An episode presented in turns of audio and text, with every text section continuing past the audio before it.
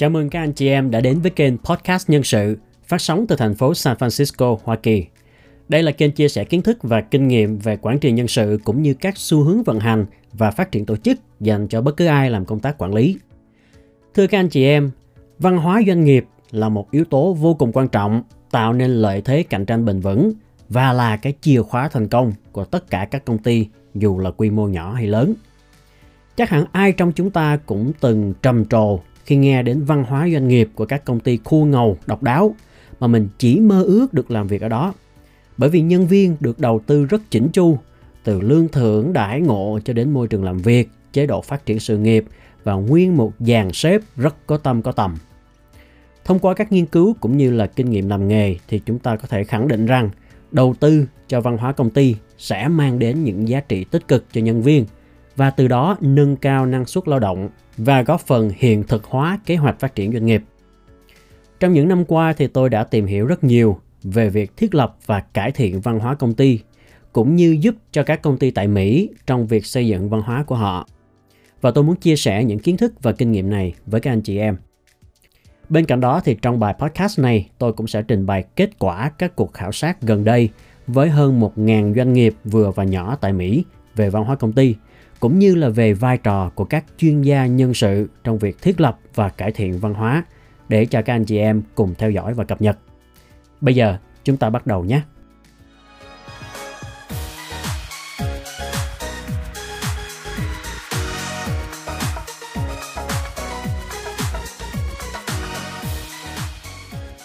Thưa các anh chị em,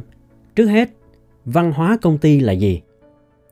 94% nhân viên tại các công ty cho biết văn hóa doanh nghiệp đóng vai trò quan trọng đối với sự thành công của tổ chức. Tuy nhiên, để định nghĩa văn hóa công ty là gì thì không phải ai cũng hiểu đúng và đủ. Văn hóa công ty thường được gọi là nhân cách của tổ chức. Do đó chúng ta cần hiểu rằng văn hóa công ty được thể hiện ở nhiều cấp độ. Ở cấp độ bề mặt, ở bên ngoài thì nó bao gồm những thứ như là đồng phục, khẩu hiệu, cách trang trí văn phòng, cách bố trí khu làm việc, các bữa tiệc công sở, các trò vui chơi giải trí trong công ty, vân vân.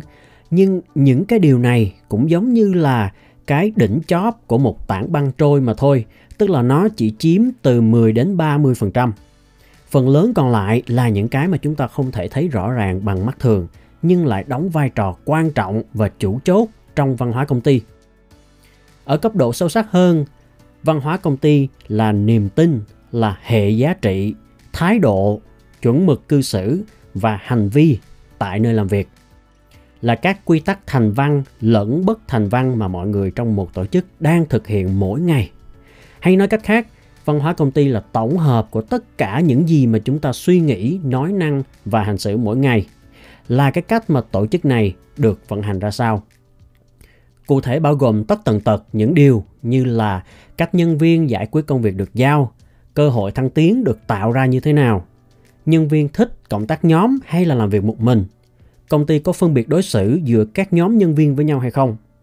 những điều nên nói hoặc là cấm kỵ trong công ty, các phòng ban và bộ phận có hòa hợp hỗ trợ lẫn nhau hay không, các nhà quản lý, các nhà lãnh đạo cư xử với nhân viên mình như thế nào, liệu nhân viên có thể gặp gỡ trực tiếp ban giám đốc hoặc giám đốc điều hành hay không, vân vân.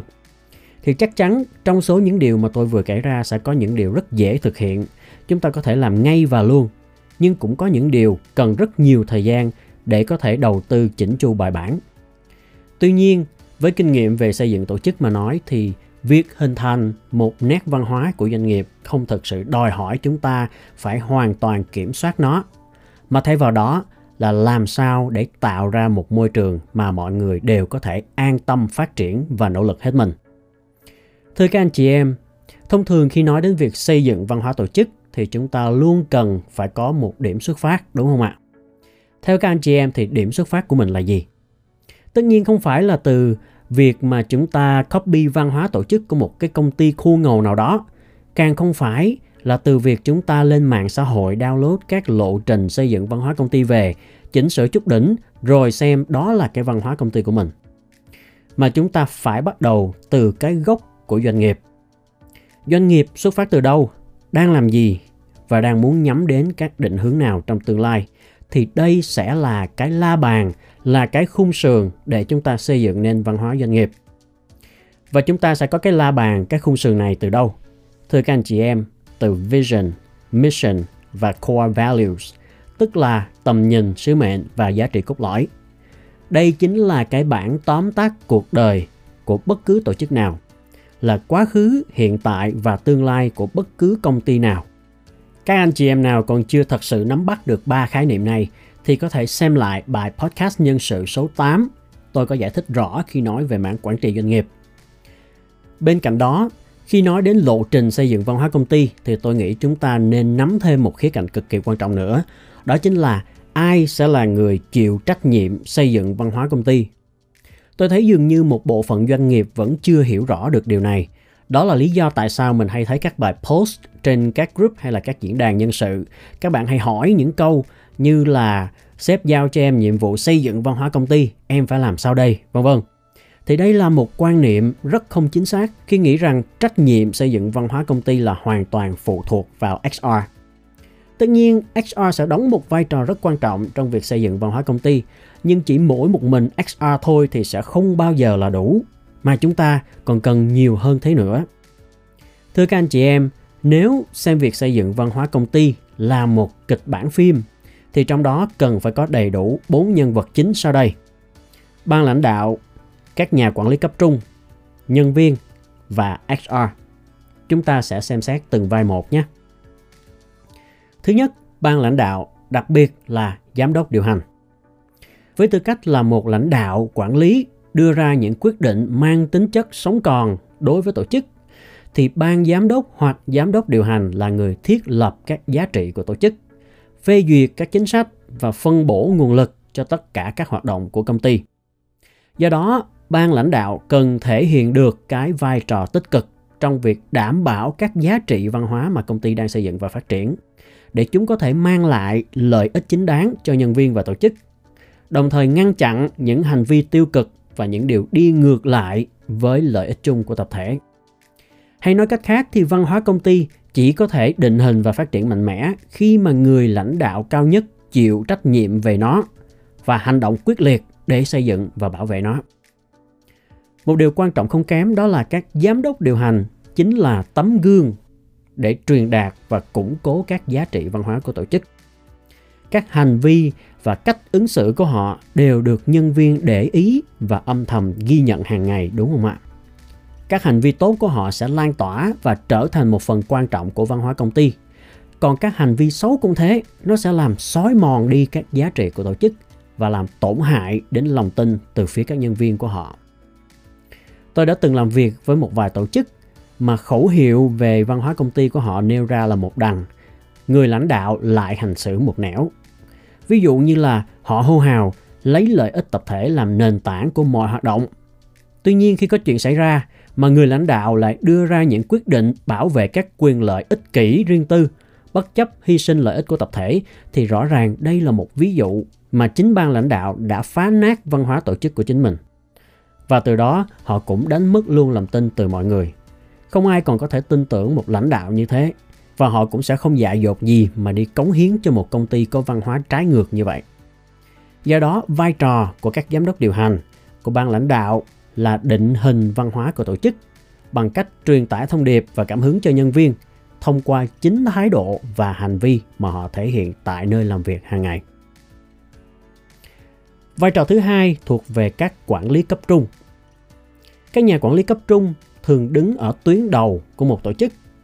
có mối liên hệ chặt chẽ với cả giám đốc điều hành tức là cấp trên của họ và các nhân viên cấp dưới mà họ quản lý.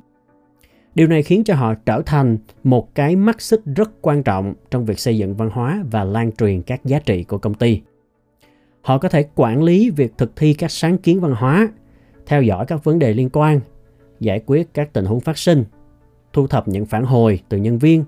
và trực tiếp hướng dẫn cho họ trong quá trình thực hiện hóa các giá trị trong văn hóa tổ chức. Thực sự không có gì ngạc nhiên khi mà nghiên cứu của Gallup chỉ ra rằng những nhà quản lý cấp trung trong các tổ chức chịu trách nhiệm đến 70% đối với khả năng gắn kết của nhân viên. Những nhà quản lý tài giỏi thường là những người có khả năng xây dựng một môi trường đáng tin cậy, nơi mà nhân viên có thể thường xuyên trò chuyện cởi mở và chia sẻ các vấn đề lớn nhỏ với họ. Cho dù là trong các cuộc họp hàng tuần, những buổi đánh giá hiệu suất hay chỉ là những cuộc trò chuyện ngắn ngủi ngoài hành lang trong phòng ăn vân vân.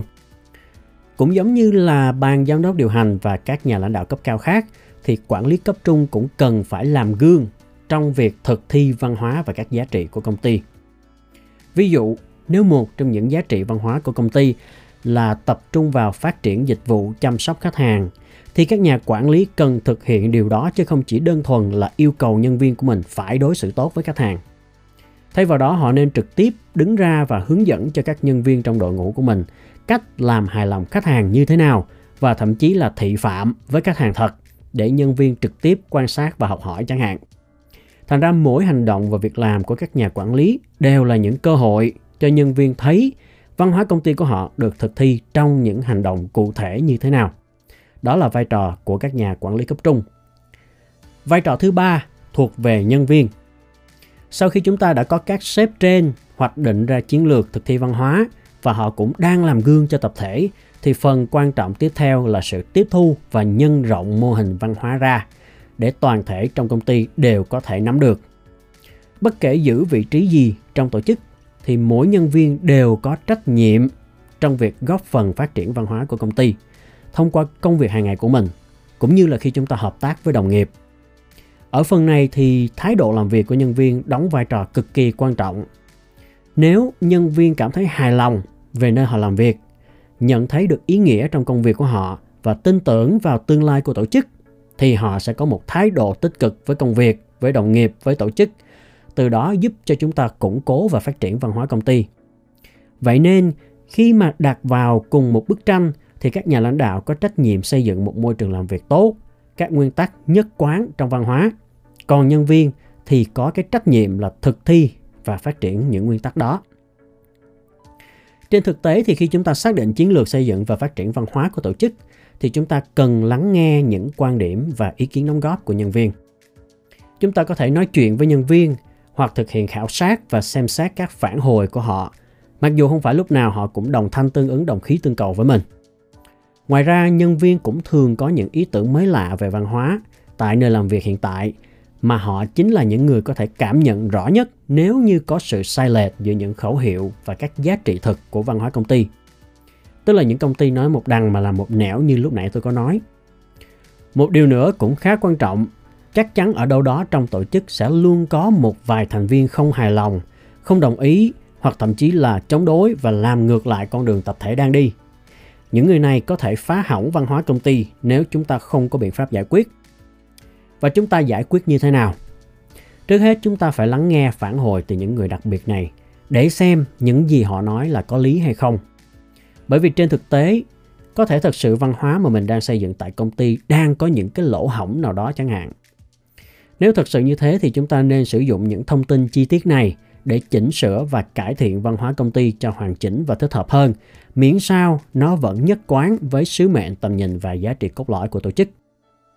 Còn một trường hợp nữa là sau khi chúng ta lắng nghe và xem xét thì mình nhận ra không phải là văn hóa công ty có vấn đề mà vấn đề ở đây là nhân viên này không phù hợp với những gì đang diễn ra tại đây. Thì thưa với các anh chị em, điều này cũng rất bình thường và hoàn toàn có thể xảy ra. Bất cứ ai, bất cứ tổ chức nào cũng có thể thay đổi và dần dần không còn trở nên phù hợp với nhau như ban đầu nữa. Do đó, nếu không có cách dung hòa thì có lẽ tốt nhất là nên để những nhân viên này ra đi. Như vậy sẽ tốt hơn cho cả hai bên, tức là tốt cho họ và tốt cho cả chúng ta. Họ có thể không hài lòng với công ty của mình nhưng mà biết đâu họ có thể hạnh phúc hơn khi làm việc ở một công ty khác phù hợp hơn chẳng hạn. Còn về phía mình thì sự ra đi của họ cũng sẽ cho phép các nhân viên khác tiến lên, tiếp tục cải thiện và phát triển văn hóa cho công ty. Đó là phần vai trò của nhân viên. Thưa các anh chị em, như tôi chia sẻ nãy giờ thì tất cả mọi thành viên của tổ chức đều có thể đóng góp để xây dựng và duy trì một văn hóa công ty độc nhất vô nhị. Giám đốc điều hành là những người đưa ra các chiến lược và ý tưởng giúp cho định hình văn hóa của tổ chức. Quản lý cấp trung sẽ là những người biến các kế hoạch đó thành hành động. Và nhân viên chính là nhân tố quan trọng trực tiếp thực thi, hình thành và phát triển văn hóa. Cuối cùng và cũng không kém phần quan trọng đó chính là vai trò của HR chúng ta. Bộ phận nhân sự có nhiệm vụ kết nối ba vai trò kia lại với nhau và hỗ trợ họ đóng thật tốt vai diễn của mình. Thành ra nãy giờ khi mà tôi chia sẻ về ba vai diễn kia thì có lẽ các anh chị em cũng đã thấp thoáng thấy cái bóng dáng của người làm nhân sự trong đó rồi. Cụ thể, trong vai trò của mình thì chúng ta có thể tư vấn cho ban lãnh đạo, ban giám đốc về chiến lược phát triển văn hóa sao cho gắn liền với mục tiêu của tổ chức.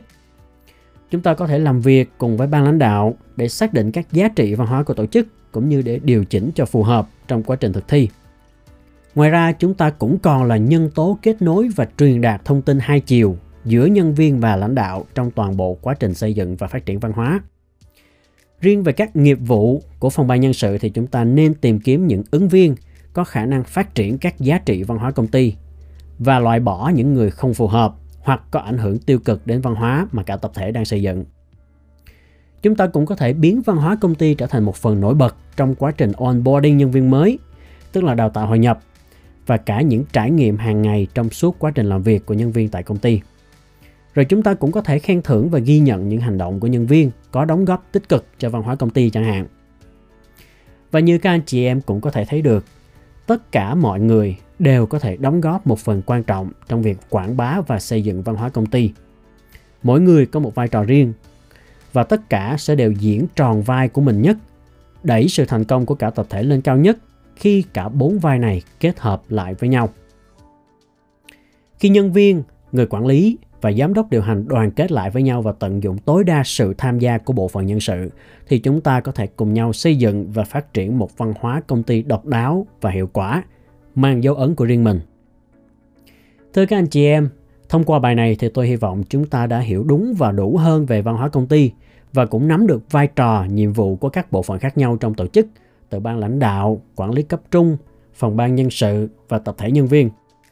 Trong bài podcast kế tiếp thì tôi sẽ trình bày những yếu tố quan trọng nhất để làm nên một văn hóa công ty tích cực, một môi trường làm việc bền vững và tạo ra tiền đề để bất cứ công ty hay là tổ chức nào có thể phát triển dài lâu. Nếu các anh chị em cảm thấy hữu ích thì đừng quên đăng ký kênh và chia sẻ cho bạn bè trong cộng đồng. Hoặc chúng ta có thể comment bên dưới về các chủ đề mà mình quan tâm và tôi sẽ cố gắng chia sẻ thêm các kiến thức và kinh nghiệm để đáp ứng cho các anh chị em. Rất cảm ơn sự quan tâm theo dõi của các anh chị em. Hẹn gặp lại các anh chị em trong những bài podcast tiếp theo.